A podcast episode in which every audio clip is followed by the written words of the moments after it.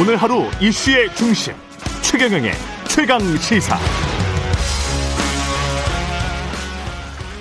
설 명절 민심의 변수로 떠올랐던 민주당 이재명 국민의힘 어, 윤석열 후보의 양자 토론이 결국 무산이 됐고요. 대신 이재명 후보와 새로 물결 김동연 후보 간 1대1 정책 토론이 어제 있었습니다. 오늘은 방송 3사 초청 대선 후보 첫 사자 TV 토론 앞두고 있습니다. 대선 30여일 앞둔 명절 민심 각 후보들의 막판 지지율에 어떤 영향을 미칠지 오늘 TV 토론회가 새로운 변곡점을 이뤄낼 수 있을지 여야 당 대표 차례로 만나보겠습니다. 먼저 송영길 대표님 스튜디오에 나와 계십니다. 안녕하세요. 네, 네 안녕하십니까. 예. 인천 지역부터 원래 지역구가 인천이어서 수도권 좀 두루두루 살펴보셨습니까? 설 때 민심 동향을 좀 보셨을 것 같은데요. 네, 네. 코로나 음. 때문에 뭐 어렵습니다만 그래도 다들 뭐 어떻게 코로나가 끝날지에 대한 답답함 또 예. 오미크론이 이렇게 막 2만 명을 넘어가고 있어서 이 걱정이 컸고요. 예. 추경 문제에 대한 관심이 많은데 아니 여야 후보가 다 저렇게 동의하면 합의하면 될 텐데 왜 아. 이것을 계속 말만 하고 실제 하지 않는가에 대한 답답함이 있었습니다. 아, 추경은 왜 말만 하고 실제로 하지 않느냐? 실제 윤석열 후보도 어 14조 추경안 플러스 35조 약 50조를 주장하고 있는 것이고 예. 이재명 후보는 14조 포함해서 35조를 주장하고 있기 때문에 음.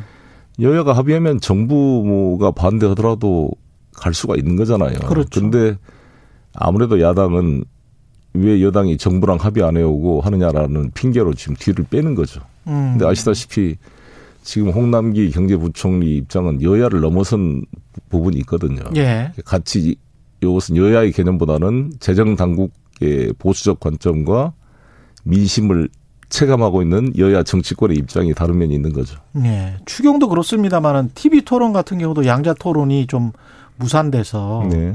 그것도 좀 아쉬웠는데 그거는 왜 누가 뒤를 뺐던 겁니까?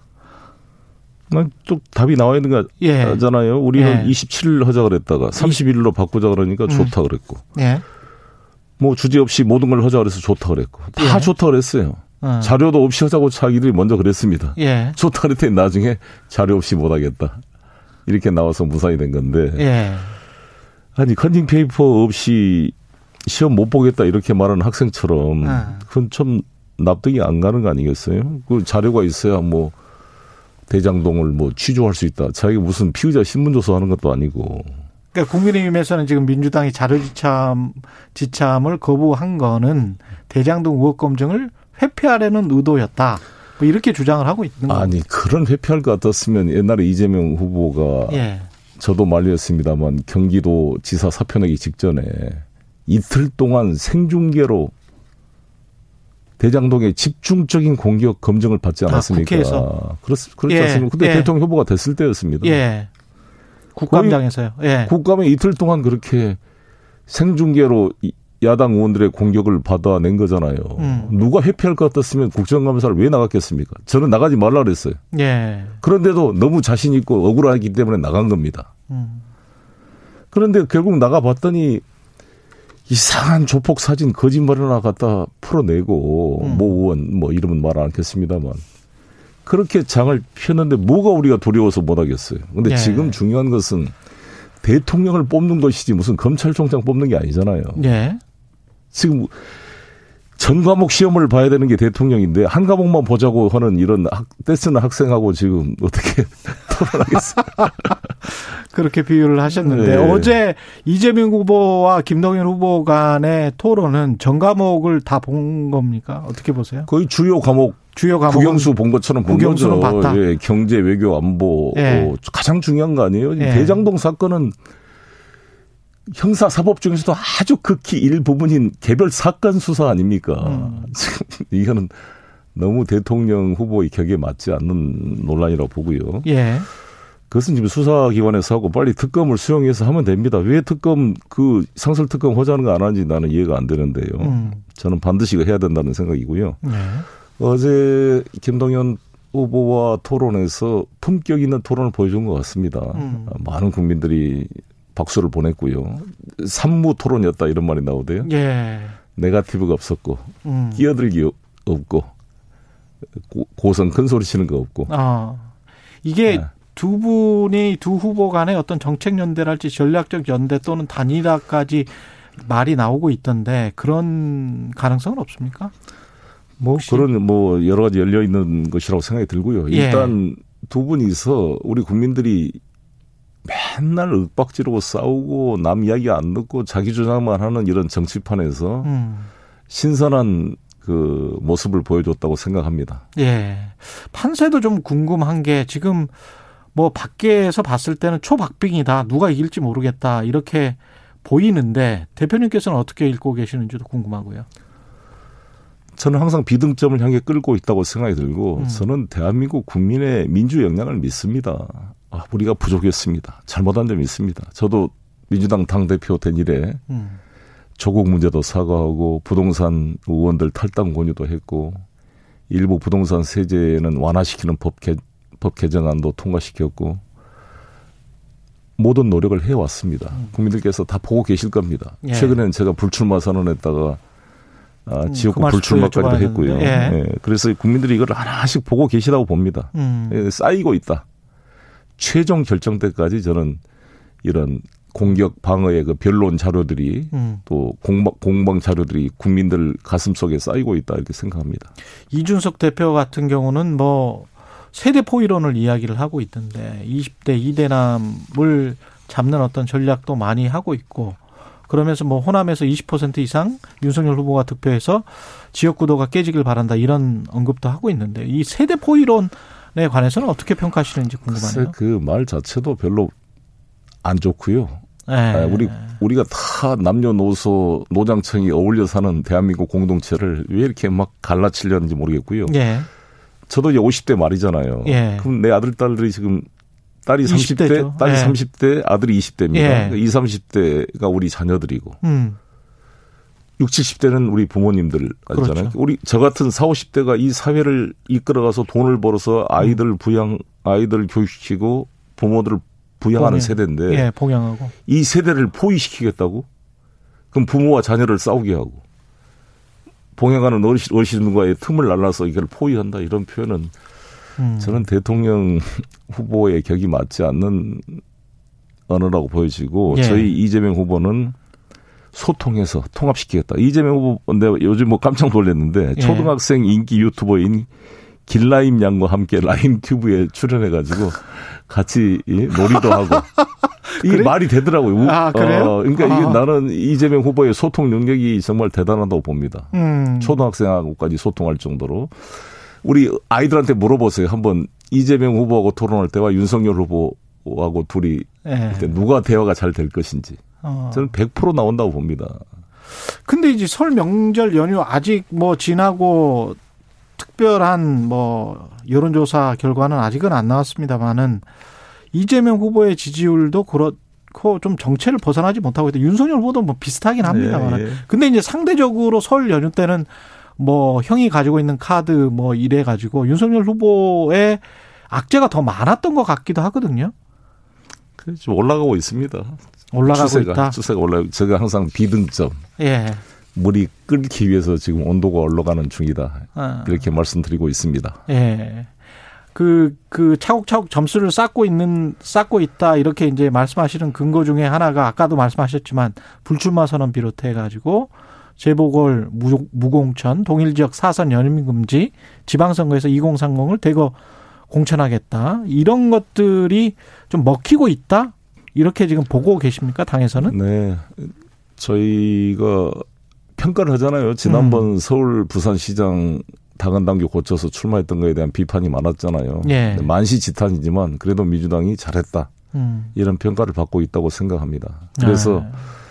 지금 공여지책으로 야당이 대구만 공천 안 하기로 했다가 지금 뭐 자기들끼리 논란이 되고 있는데 음.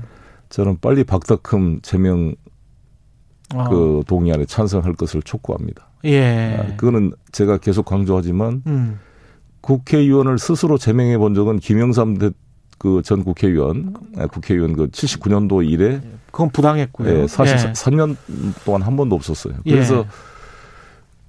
윤리위원회 지금 외부 자문위원 제도를 뒀는데 음. 노동일 교수가 위원장이에요. 예. 야당 추천목이라 그럽니다. 예. 그러니까 거기서 이렇게 다 합의돼서 세 분에 대한 처리를 요청해 왔기 때문에 이걸 음. 존중해서 처리해 주실 것을 부탁합니다. 예. 근데 이제 민주당 내 이상민 의원은 이게 너무 변죽만 울리는 것 같다. 배 아픈데 소화제 먹어야지 발등에 소독약 바르면 되겠냐. 뭔가 이제 더 대대적인 변화가 필요하다? 뭐 이런 이야기일까요? 어떻게 보세요? 뭐 잘 모르겠습니다. 이상민 의원의 아 이게 네. 저희가 네. 제가 불출마 선언하는 것은 음. 쉬운 일은 아니잖아요. 그렇죠. 정말 제 지역구는 엄청나게 저에 대한 애정도 있고 우리 음. 민주당의 지지가 튼튼한 지역입니다. 음. 이번에 구정 때 쭉 우리 당원들 만났더니 너무 아쉬움을 많이 표시를 음. 했습니다. 그런데 그렇게 저희가 내려놓지 않으면 예. 남만 비판해서는 안 되는 거 아니겠어요? 음. 그래서 저는 이제 정권 교체를 넘어선 기득권 교체, 정치 교체를 해보자. 그러니까 우리 소위 운동권 출신들에 대한 기득권의 비판, 따가운 시선을 내 스스로 불출마 선언을 통해서 이걸 내려놓고 음. 동시에 야당에도 소위 검찰 동호회라고 제가 표현을 썼습니다만 검찰 권력 음. 항상 갑에 있었던 분들 예. 자기를 내려놔야 된다. 교체해야 된다. 이걸 주장하는 거죠. 음. 그래서 제가 윤석열 후보를 문재인 정부의 어두운 유산이다. 이런 표현가 있었던 것도 벼락 출세한 사람 아니에요. 예. 가장 불공정하게 출세한 분 아닙니까? 예. 이재명 후보는 문재인 정부에서 이 변방에 있었던 분 아니에요. 음. 오, 히려 권력의 핵심에 있었던 분이 윤석열이 후보였습니다. 근데 음. 이분이 정권 교체를 말한다는 게 저는 모순이기 때문에 음. 저는 이것을 넘어선 정치 교체를 해보자. 예. 기득권 예. 교체를 해보자. 이것을 주장한 것입니다. 지금 저 김종인 전 위원장 국민의힘 총괄선대위원장이 여당의 긍정적인 역할을 할 수 있을까요? 어떻게 보십니까? 저는 김종인 위원장은 여야의 개념보다는 여야를 음. 넘나들었던 분 아닙니까? 예. 근데 그분이 여야를 넘나들면서도 지속적으로 어떤 그 영향력이 있는 이유는 단순히 권력을 쫓아서 왔다 갔다 한 게 아니라 나름대로 자신의 아젠다가 있었다고요. 음. 경제 민주화라든지 그런 아젠다를 누가 수용할 것이냐 이게 보고 있다고 봅니다. 그래서 저는 음. 김정인 위원장 만났을 때 박근혜 후보 도울 때 경제 민주화 가지고 도왔지만 결국 팽당하지 않았습니까? 예. 마찬가지로 지금 생각하시는 김종인 위원장의 그런 경제 철학을 윤석열 후보가 수용할 수 없을 것입니다. 음. 선거용으로 일시로 쓸 수 있지만 끝나고 예. 나면 다 팽당할 것입니다. 이렇게 주장한 거죠. 오히려 이재명 후보는 어, 김종인 위원장이 생각하는 그런 메시지를 수용할 수 있는 마인드가 돼 있다. 음. 지금 우리나라 현행 헌법 119조 2항 경제 민주화에 관한 조항이 김종인 위원장이 만들었다는 거 아닙니까? 예, 그렇죠. 그러니까 그러한 그 개념을 수용할 수 있는 후보가 저는 이재명 후보다 이렇게 생각합니다. 음. 그 설 연휴 기간 동안에 윤석열이는 형이 가지고 있는 카드면 죽어. 이 내용이 나왔습니다. 오늘 한국일보에서 뭐 전후 맥락까지 포함해서 보도도 나왔는데 네. 이 형이라는 건 뭐 김만배고요. 네. 이 내용은 어떻게 들으셨습니까? 저는 우리 언론이 그 그분 음. 그분이 누구냐? 그분을 이재명이라고 아예 전제해놓고 얼마나 많은 언론들이 공격을 했어요. 또 지난해 야당, 추석쯤이었죠. 야당 내내 네. 했잖아요. 근데 음. 거기 그때 남욱 변호사가 씨알도 안 먹히는 사람이다. 음. 이재명은 오히려 로비해도 이렇게 말했는데 그런 것을 다 무시하고 그분만 가지고 떠들었는데 여기는 아예 김만배가 윤석열이라고 특정을 해가지고 내가 가지고 있는 카드면 죽는다 이렇게까지 협박적 발언을 했다는 것은 심각한 문제이고요. 이 실체들을 밝혀내야 한다 봅니다. 음. 그게 김만배 씨를 윤석열 후보는 무슨 검사 장례식장에서 잠깐 스친 사이다 이렇게 했지만 그런 사이에 김만배 누나가 어떻게 자기 아버지 연희동 집을 사줍니까? 음. 이, 이 천만 명의 서울 시민 중에 거기를 해필 찾아가서 우연히 우연히 뭐 개 키우려고 샀다는데 지금 개 키우고 있는 것 같지도 않고 그 있을 수 없는 우연 아닙니까? 이런 에. 예. 배우가 다 그 속에 함축돼 있다 이렇게 생각합니다. 김혜경 씨가 경기도 비서실 법인카드를 사적으로 쓴 정황 KBS 단독 보도로 확인이 됐는데 네. 김영식이가 사과는 했습니다마는 네. 이게 김, 국민의힘에서는 수사가 필요하다 이렇게 주장을 하고 있습니다. 이 김건희 씨 수사부터 제대로 했으면 좋겠습니다. 김건희 씨 수사부터 아니, 제대로 하자. 아니 어떻게 총장 부인이 현직 검사장을 상대로 완전히 뭐 거의 반말식으로 이렇게 거기 갖다 줘. 그리고 제가 어제도 이야기했습니다만 한동훈 검사장. 아, 한동훈 현, 현직 검사장 아닙니까? 예, 예. 지금 김건희 씨는 자연이잖아요. 검찰총장 부인이라도 문제지만 전직 총장이고 4개월간 9차례 통하고 332건의 카톡을 했다. 음. 어떻게 현직 검사장이 그 직접 개선상이 있지 않는 그 부인한테 이렇게 사적으로 통화를 할까요? 그것은 음. 김건희란 분이 단순한 윤석열 후보의 아내, 뭘 메시지를 전달해주는 수준을 넘어서 실질적인 역할을 하고 있다는 것을 증명하는 거 아니겠습니까? 예. 김건희 씨가 그 무슨 기자 서울의 방송 기자하고 네. 통화해서 내가 권력을 잡으면 이런 표현을 썼단 말이에요. 음. 아니 그게 너무 무서운 말 아닙니까? 아니 자기 남편이 아니 윤석열 후보가 정권을 잡으면도 아니고 음. 내가 잡으면 음. 아 이건 정말 그 말 속에 모든 게 함축돼 있다.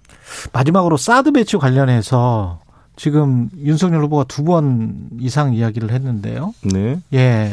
민주당은 이거는 반대를 하시는 입장이죠. 아니 이런 그 저는 군 북한의 미사일을 막는 것은 PAC3라 패트리어트 미사일로 우리가 지금 배치가 돼 있습니다. 예. 북한이 수도권을 공격하는 것은 다 단거리 미사일이나 아, 음. 장사정포를 쏠 거 아니겠습니까? 사드는 고고도 미사일 아니에요. 추- 최소한 중거리 미사일 이상이 종말 단계 낙하할 때 요격하는 건데 왜 미국이 성조했다 그걸 배치했겠어요? 근데 이거를 수도권에 배치하겠다는데 나는 이해할 수 없고 그걸 비판이 나니까 김재섭이라는 국민의힘 전 비대위원이 논산, 계룡, 평택에다 배치할 수 있다 이런 표현을 썼어요. 음. 정말 심각한 문제고 이거를 돈을 1조 5천억을 주고 사, 산다는 것도 저는 방위 분담에 스스로 우리의 약점을 잡히는 예. 국익에 도움이 안 되는 것이라고 저는 생각합니다. 알겠습니다. 여기까지 해야 되겠습니다. 이준석 대표와 또 이야기를 해야 되기 네. 때문에 예. 네. 송영길 더불어민주당 대표였습니다. 고맙습니다. 감사합니다. 오늘 하루 이슈의 중심. 당신의 아침을 책임지는 직격 인터뷰. 여러분은 지금 KBS 일라디오 최경영의 최강 시사와 함께하고 계십니다. 네, 이어서 국민의힘 이준석 대표 연결돼 있습니다. 안녕하십니까? 예, 아, 또 기차 아니시죠? 예, 지금 호남고속철도 아닙니다. 아, 그렇군요. KTX? 어, 예, 맞습니다. 예, 예. 네. 다도해 섬 순회 중이라고 들었는데 이제 올라오시는 길인가 봐요. 아니죠. 오늘 이제 내려가서 오늘부터 아. 시작합니다. 아, 예. 그래요. 예. 명, 명절 민심은 좀 읽으셨습니까? 아무래도 명절에는 제가 뭐 그 광주 부동산 등반도 하고 이렇게 하면서 음. 호남 지역 민심 좀 살폈고 예. 저도 이제 상계동 지역구로 보니까 상계동 어 분위기도 살피고 이랬습니다. 예. 호남 민심 살펴보니까 어떻든가요?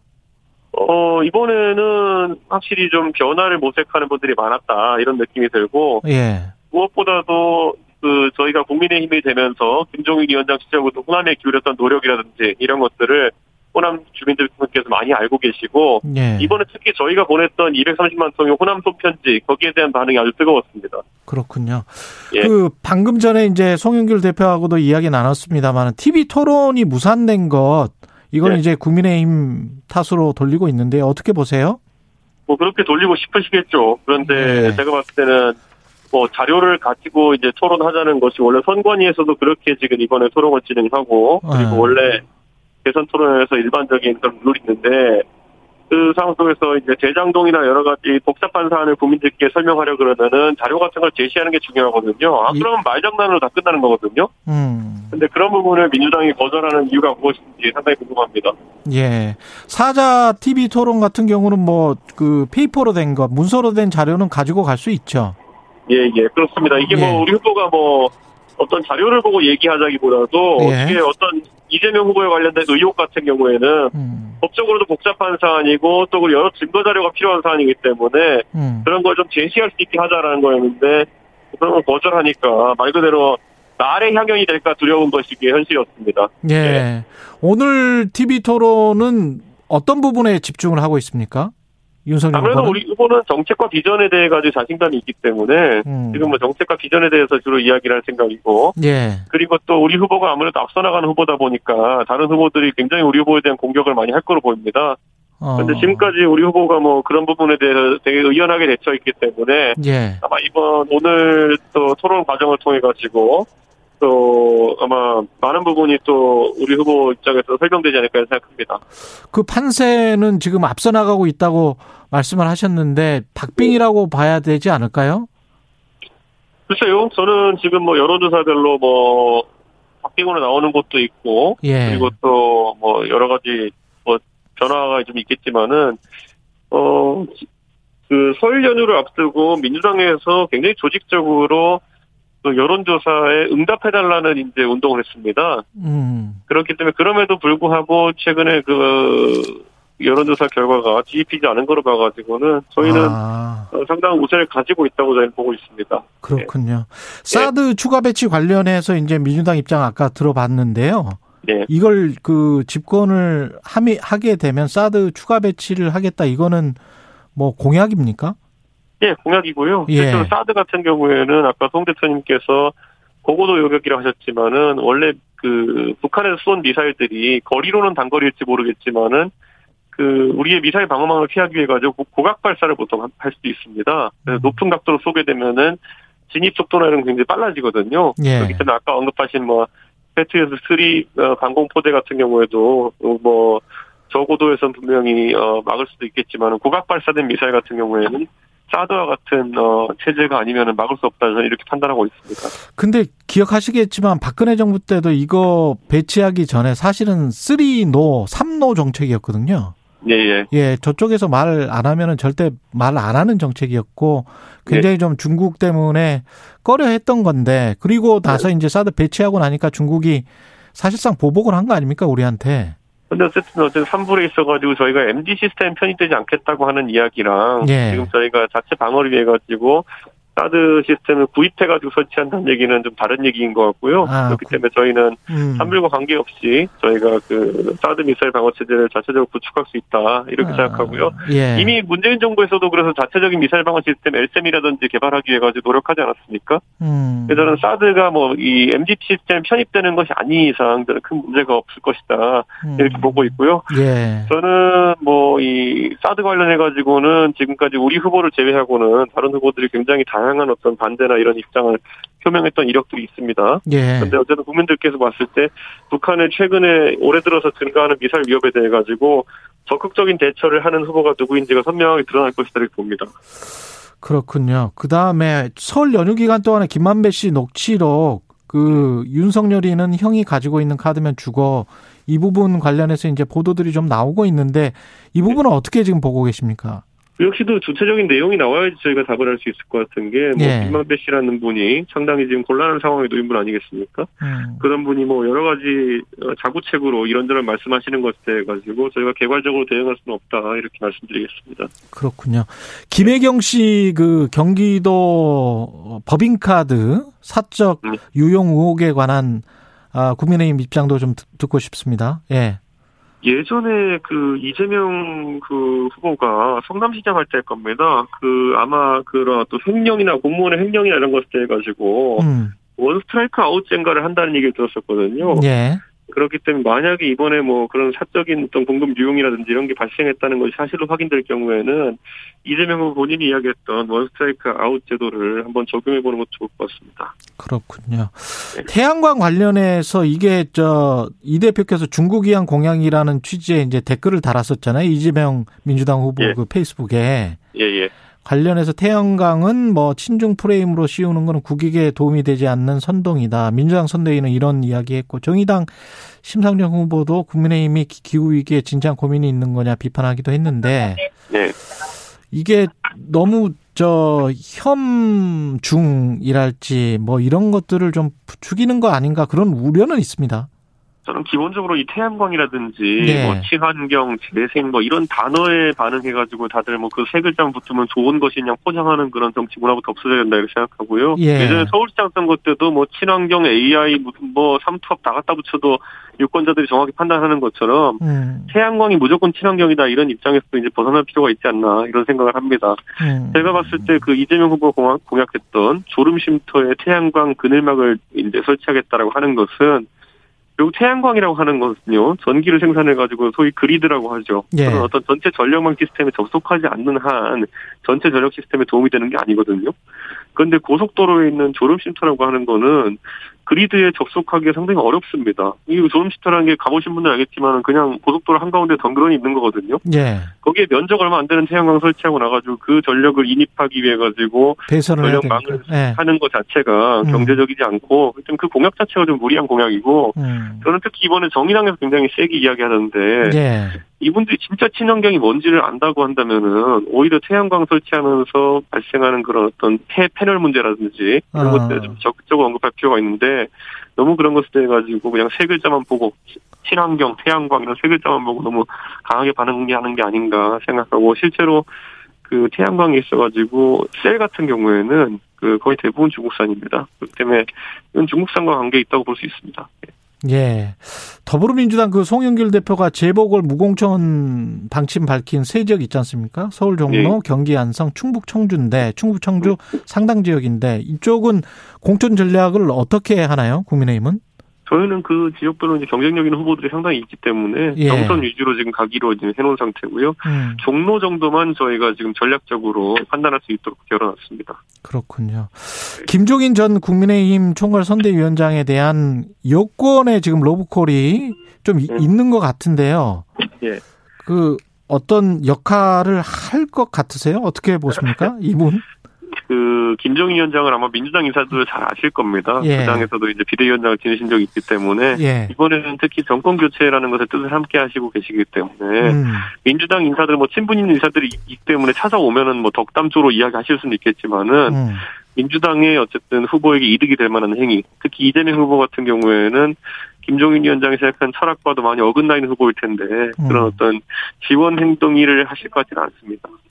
안철수 후보와의 단일화 이야기가 이제 계속 나오고는 있는데 이준석 당 대표는 지금 약간 뭐 부정적인 뉘앙스를 계속 풍기셨는데 아직도 여전히 그렇습니까? 저희는 굉장히 냉철하게 이제 데이터나 이런 걸 바라보고 단일화를 바라보고 있습니다. 예. 때문에 예를 들어 단일화가 실제 선거에 도움이 되느냐부터 저희는 상당히 의구심을 가지고 보고 있거든요. 어, 뭐 처음 지지난주쯤에 한 2주쯤 전에 안철수 후보가 일시적으로 우리 후보의 지지율이 빠지는 부분을 어 이제 받으면서 다소 의기양양해 하면서 이제 여러 얘기를 했지만은 예. 그 뒤에 보시면 그분이 지금까지 많은 선거 나와 상상했던 것처럼 기고만장해가지고 결국엔 또 지지율 또 하락세를 겪지 않았습니까? 예. 저는 그런 과정도 뭐 저희는 예측했고 그렇기 때문에 앞으로도 단일화를 통해 가지고 저희가 이득을 볼 만한 상황이 있을까라는 의구심을 가지고 있습니다. 근데 명절 직후에 이제 여론조사에서 만약에 10% 중반이나 10% 이상 나오게 되면 네. 고, 고민해 볼 여지가 있지 않을까요? 워낙 박빙이라 그, 마지막. 그 원래 그 프로야구도 이제 한 시즌을 치르다 보면요 예. 초기에 반짝 잘하다가 이제 내려갈 팀은 내려가고 이런 경우가 있거든요. 예. 예, 그렇기 때문에 저는 어 안철수 후보가 지지율이 갑자기 급반등하는 상황은 올 이유가 없다고 생각합니다. 알겠습니다. 말씀 감사하고요. 이준석 국민의힘 대표였습니다. 고맙습니다. 예, 예, 감사합니다. KBS 일라디오 최경영의 최강시사 2부는 여기까지입니다.